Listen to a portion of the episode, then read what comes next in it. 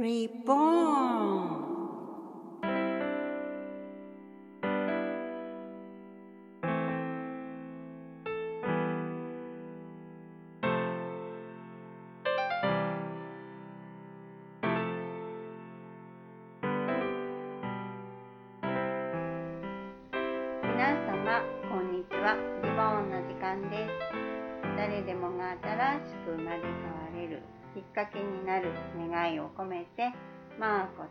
イクがお送りしまお願いします。すよろしくお願いします。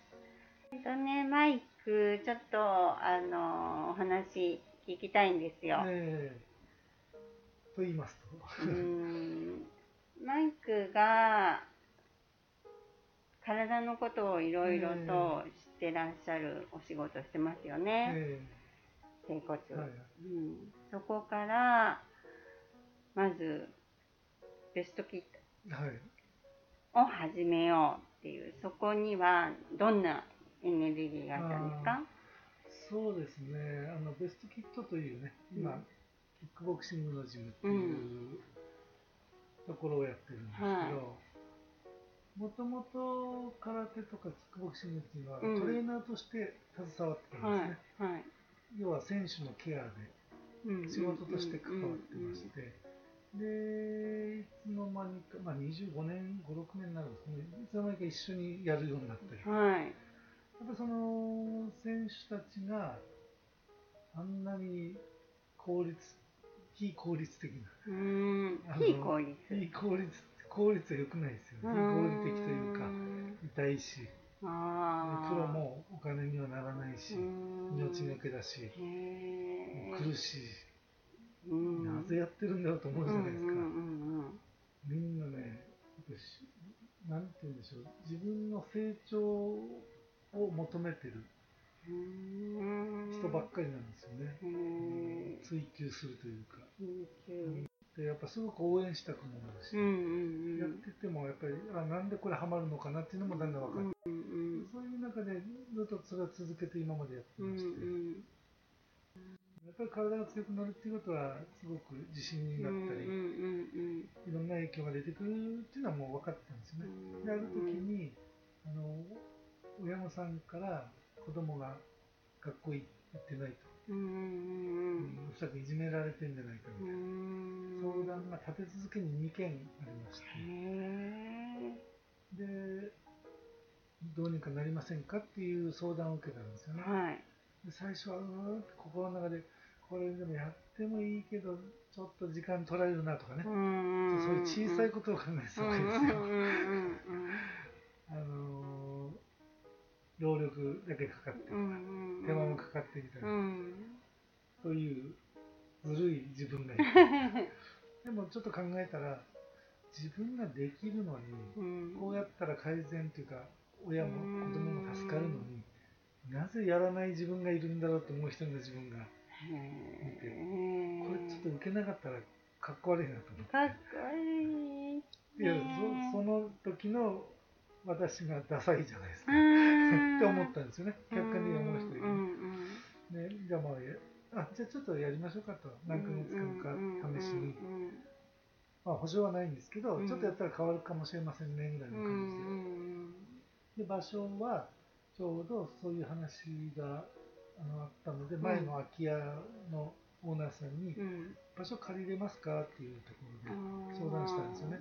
何に使うんですか？って言ったら、うん、いやこうこうこういうわけでって言ったら、じゃあもうマイクさんなら使ってくださいっていうことで、お金もいてあのいらないよっていう感じだったんででそこでスタートしたのがきっかけですね。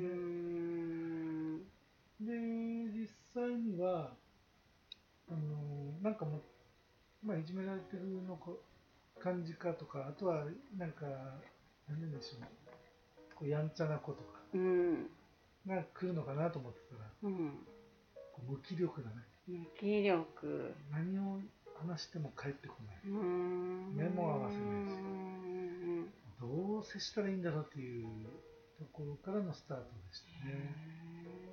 へでまず、とりあえずは、私に対して、こっちを向いてくれる、うん。反発とか、うん。興あの興味がないっていうことじゃなくて、うん。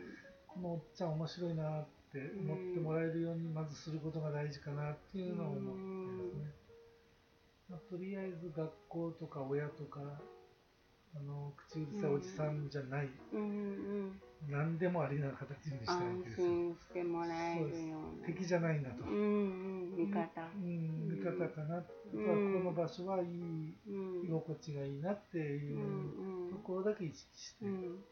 そしたらやっぱり休まないで来るんですね、うん。親に聞いたらあの時間が一番楽しみですってう言うんですよ、ん。まあ1週間に1回だったんですけど、うん。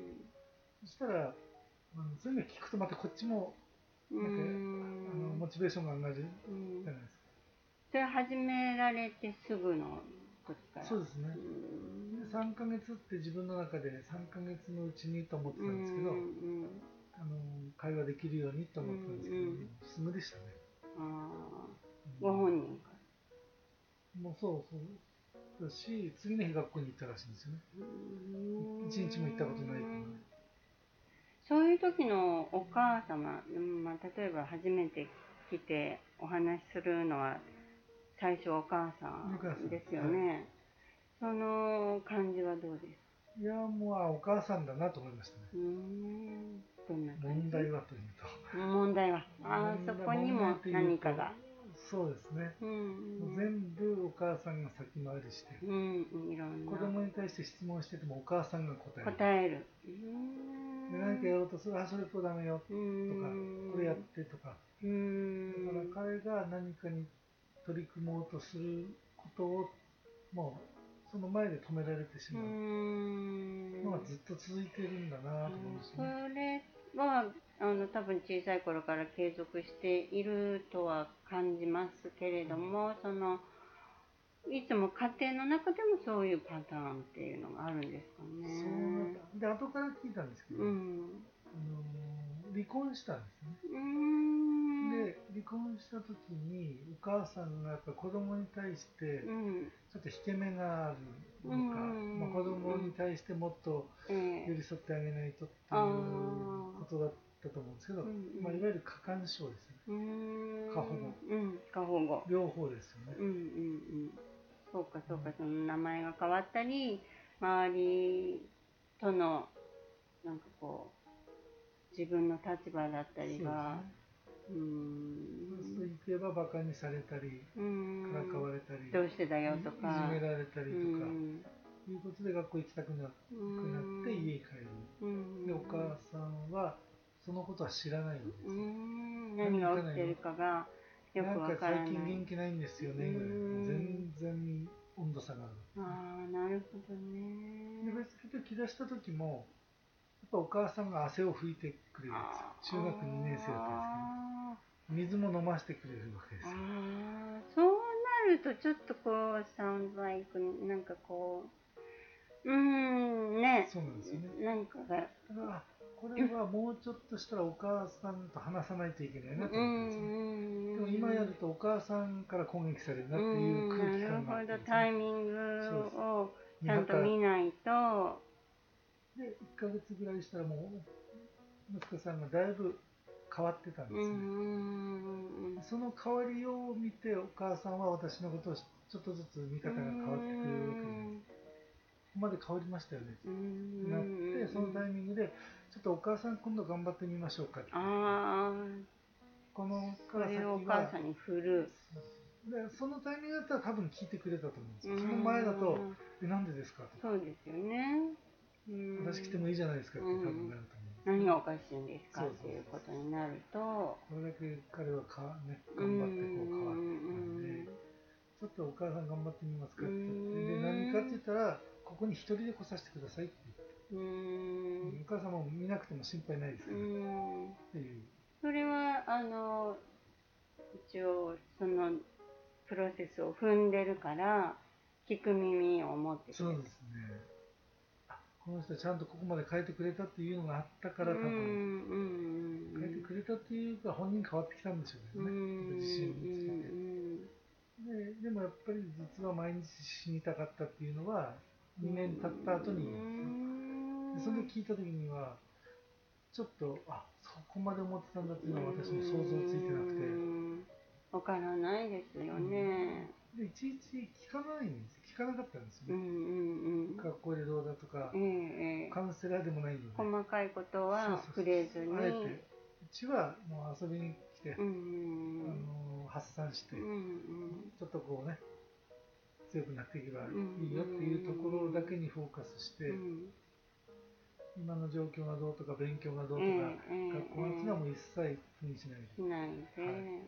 そしたらいや実はあの時はこうでした、うん。それを言うっていうことはもうはるかに超えてるんだなっていうのでうん。安心して聞けたんですけど、うん。あでもそこまで思い詰めてたうん。だ、んだからなんだ元気ないなと思った自分がね、ちょっと見る目がないというかうん。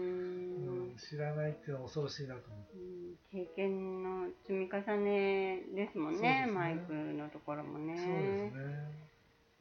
うん。なので次からそういう子たちが来ても、うんまあ想像はできますね。うん。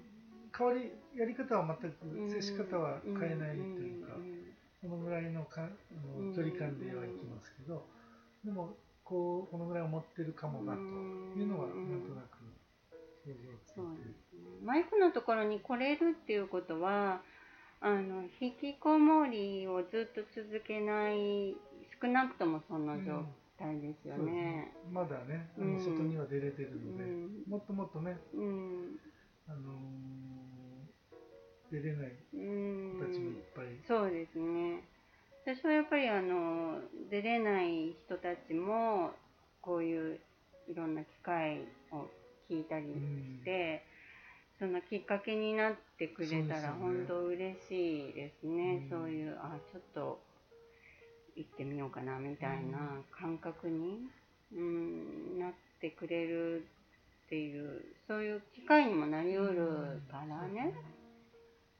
結局なんか今のやってることと違うことをちょっとやるっていうことが多うん分脳にもいいですよそうね。ですね。あの何かあの変わることをやってみるっていうのは本当にスイッチになりますよね。うんスイッチあのこう電気をつけたり消したりするね。あの本当きっかけですよね。うんあの出会い出会いがすべて。うんうん出なかったら誰とも会わないですからね。うん、合わないし何にも変化しないし、うん変化するっていうことがその人の脳の中での唯一いろんな行動を変えていく、脳の中が変わっていくことが行動うにんつながっていくわけだから、本当何がきっかけになるかわかんないし、そこに少しでもあのちょっと多くの人でもうん結びついてくれるとね、そうですね。本当に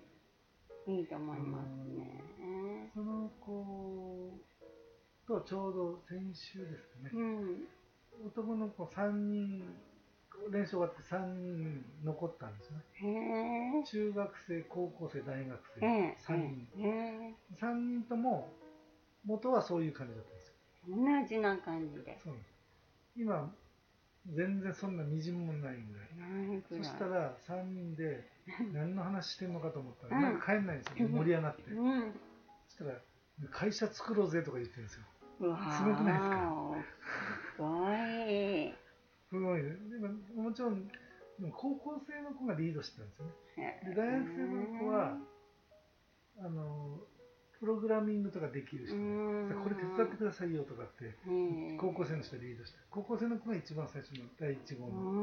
ん。中学生は、あの、でもまだ1年経ってないんですけど、うん。もう普通にもう何の問題もなく学校に行ってへでも友達は相変わらずいないんですけどとか言っててて、うん。それすら言えるようになってるんですよ。ん、マイペースで大丈夫なんだっていうね、そんな感じなんでしょそこ来るうね。とみんな大人の人とか先輩、まあ、うん高校生とか話してて、うん今 YouTuber ってこういうネタがあの受けるらしいですよとか、うんゲームのこういうゲームが今流行ってて、これをしたらどうのとかね、これだったら利益出せるとか、あねああでもない、こうでもないって言ってるわけですね。これからどうやって売り上げを立てれる企画とかを考えて、企画会議みたいなことやってる。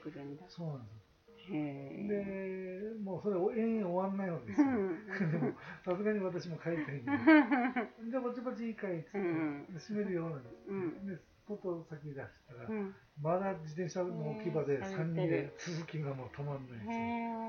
あでもこの感じいいなと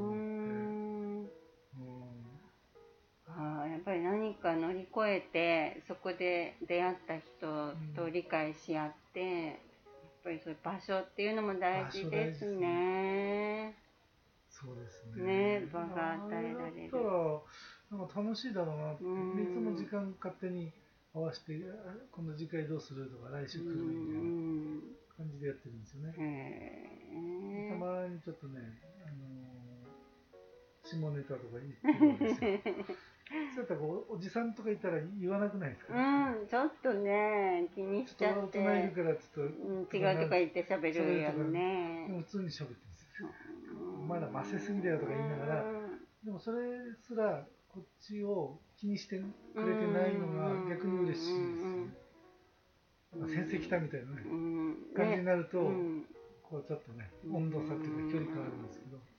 やっぱりそういうところを経営してビジネスとしてやってらっしゃってもやっぱりそのなんかこう安心感を与えてあげられてる。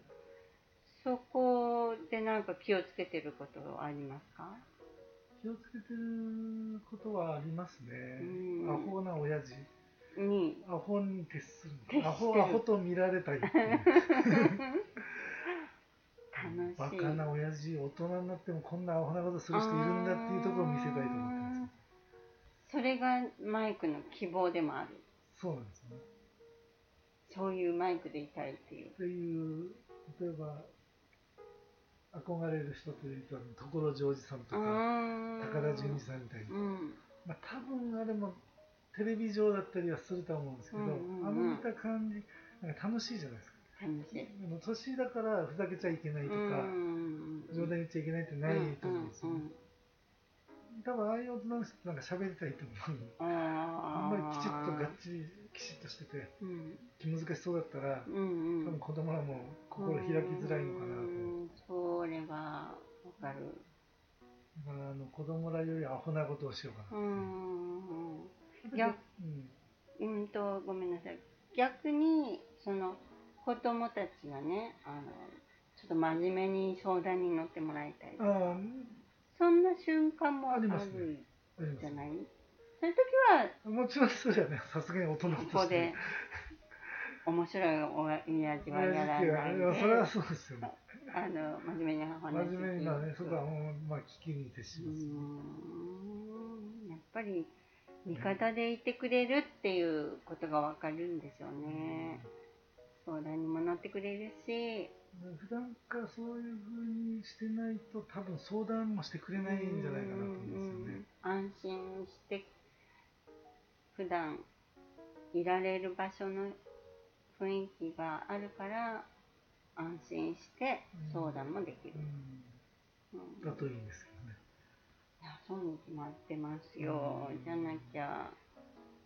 居心地よくないもん、居心地いいから何でも聞いてもらいたいし何でも言えるし、うん、ちょうどそのだいぶ最初に入った子はもう相当強くなってきたんですよ、うん、何が？格闘技の方体も技が。技も体も強くなってきて。もう心の弱さはまだまだやっぱりまだまだ。その名残はあるわけですよね、うんうんうん、でも中途半端にこの技術だけとか体だけ強くしちゃうとよくないんですよね、はいそれはギャップが出ちゃうあの切れ弱くて切れたりするときに違う方に使っちゃうのもあるんですよ。だからそこの技術と心とあれがやっぱりある程度同じレベルでいかないと悪用しちゃうんですね。うん、そこが気になっていて、えー、そこをどうやって上げていくか。でも、きつい練習はしたくないわけですよ。えー、きつい練習するとちょっとどっか痛いふりするんですよ。あらら。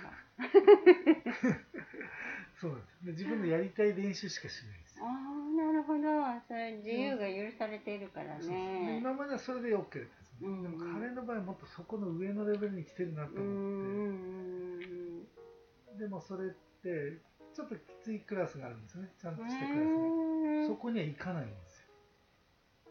きついから。そうか。ででももう今ここまで来たらお山の対象でいてもしょうがないので、うん行かしたいんですけどでも行かなくてもいいよくていい形がないかなと思うんって、うんうん。で1ヶ月に1回だけ、うん。チャンピオン養成講座っていうのをやってるんですうよ、ん。別のところのチャンピオンを連れてきてそれはもう本当に修行と一緒ですよ。あ厳し2い時間だけですけどうん。2時間の中それはレベル関係なく自分の殻を超えるっていうえ講座なんーでも厳しいですよね。厳しいです。ヘロヘロになる。エロエロどころか違う自分エイリアンが出てくる感じですね。おそこまで追い込む感じ。追い込まれるんだっていうところまでやらないと、ちょっときついところだったらただきつい練習だけなんで、へ究極に追い込まれると人間って火事場のバカ力じゃないですけどああのうわーってこうね覚醒するんですよ覚醒するまでやるんですけどうん彼は覚醒する前の段階でええ。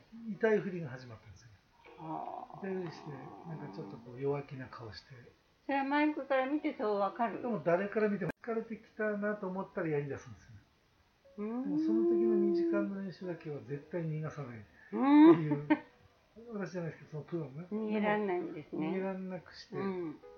でそ来ないとやられちゃうよっていうところがあるからあそうするともう相手ももう来ないとダメですよ。もう来ないと散々やられる。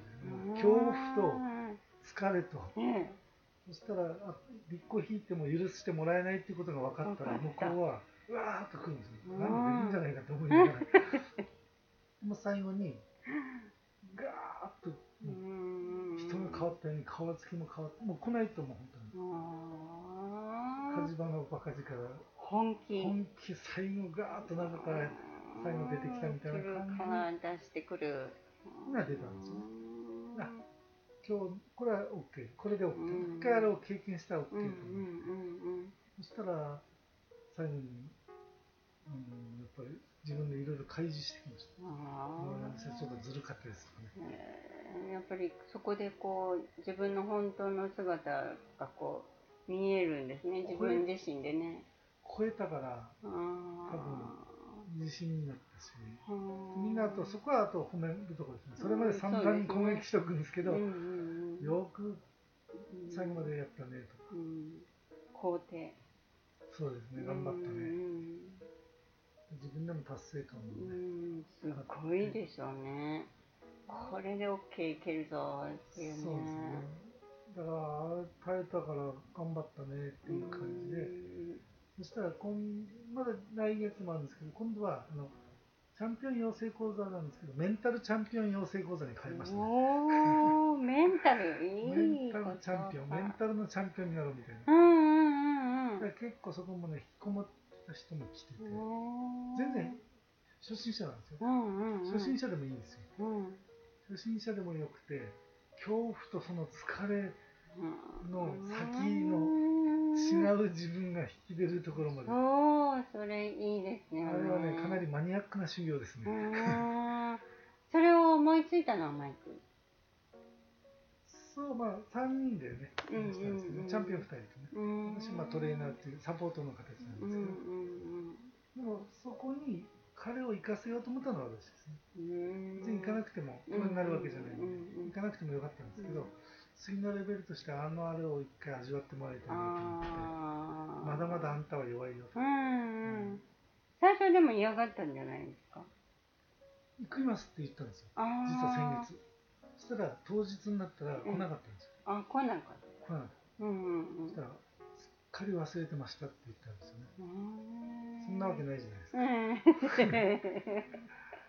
そんなわけないじゃないですか ああそうか忘れてたから残念ねってなって、うん。でこの間はうん。他の先生2人は、そんなやつはもうこういうかけるのやめましょうってう言ってたんですよ。一応俺から言ってみて。で前の日あ遊びの練習には来たんで、うんあとりあえず明日どうする？あさってどうする、うん。あ出ます。あうん。いやこれでも本当に一応定員もあるんで、はい。あのー途中で来ないっていうのはなしだよ、無理しなくていいよ。ってうん。言ったら「いや出ます」うん。で出たんですけど最後にそのそれを超えた後にうん。実は前回はうん。嘘ついてました、うん。ビビってこなかったですみたいな。でもそれ言えるっていうことは、言えるのはすごいんです。ついたんだなっていう。ねうん。というねなんかマニアックな修行をやってますけどね、うん海外でねこういうお話聞いてる人たちの中でああなんか日本に行ったらこういうとこあるんだってねあ思う方も絶ー対いらっしゃるし、うんうん、本当絶対に行ったらなんかうんマイクが待ってます。あれもやっぱりちゃんとその人のレベルと子供の性格とか分かってそれをやんないとさすがにねあれですよね。うん。でもそれはやっぱり自然にこうキャッチして判断してらっしゃるでしょ。そうですね。だからやっぱりそういう経験が最初にどう付き合っていくかなっていうところのスタートだったので。そうですね。そうですね。ある程度経験あるとその人のこの感じかなっていうのもうん重ねてたらあい子はこの練習には参加させないってう多分思ってたと思うんんですすごいですね合ってるのかどうかは分かんないですうん。でもまあいろんなやり方があっていいと思ってて、まあまあなんとなく成果もそれなりにうん元気にみんななってるので、うん。若い子だはねスイッチ入ったらねどんどん能力発揮しますからね、うん。スイッチってすごいですよすごいでね。すよね潜在意識が目覚めるというか、そうん、すごい力を発揮して、力ね。うん。みんなすごいんだろうなと思って最初から接してるんで、うん、それがやっぱり伝わるんじゃないですかね。私が、あのーその頃は適当すぎてたんで それがマイクのあのやりたいことでもあるんですよね。そうですねうん、適当に面白く。そうですねでも本当お話聞いてるとすごく真剣に取り組んでらっしゃるの分かります。うん、あのまあ私の仕事もそうだけど本当に、うん、人の他には言えない話とかもねあの聞いたりする仕事だから。きちっと受け止めてきちっとやっぱり自分の中でこう face to face あの面と向かって接する、うん。そういうことが必要ですよね、だからそういう場所に出会えるっていうこともすごいその人の人生の変化にきっかけに、はいうん、そのきっかけでしかないんですけどすごいあの変化につながっていくことですよね。きっかけで本当にガラッと変わる子いっぱいいますからね。変わりますね。本当にね。人生が変わっちゃう。もともとねそういう能力は多分あったと思うね、うん。うんたまたま何かの感じで一回止まってるだけ。で、うん、全てほら種はその人の中にうん。きちっとあるわけだから芽が出るきっかけさえあれば、うん。必ずね、そうですようね、ん、必ず伸びるわけで、うん。うん。そう聞いてくださってる方の中でねうん。キャッチしてあつながってくれるといいなってすっごい思います。あですね。はい。アホなおっさんが。あの、楽しそうですよ。すごく、うん、うん、そういうあの質問なんかもね何でも寄せてみたらいいと思いますので。じゃあ今日はこの辺にしますね、はい、また。See you next. Take care. Bye bye, bye, bye.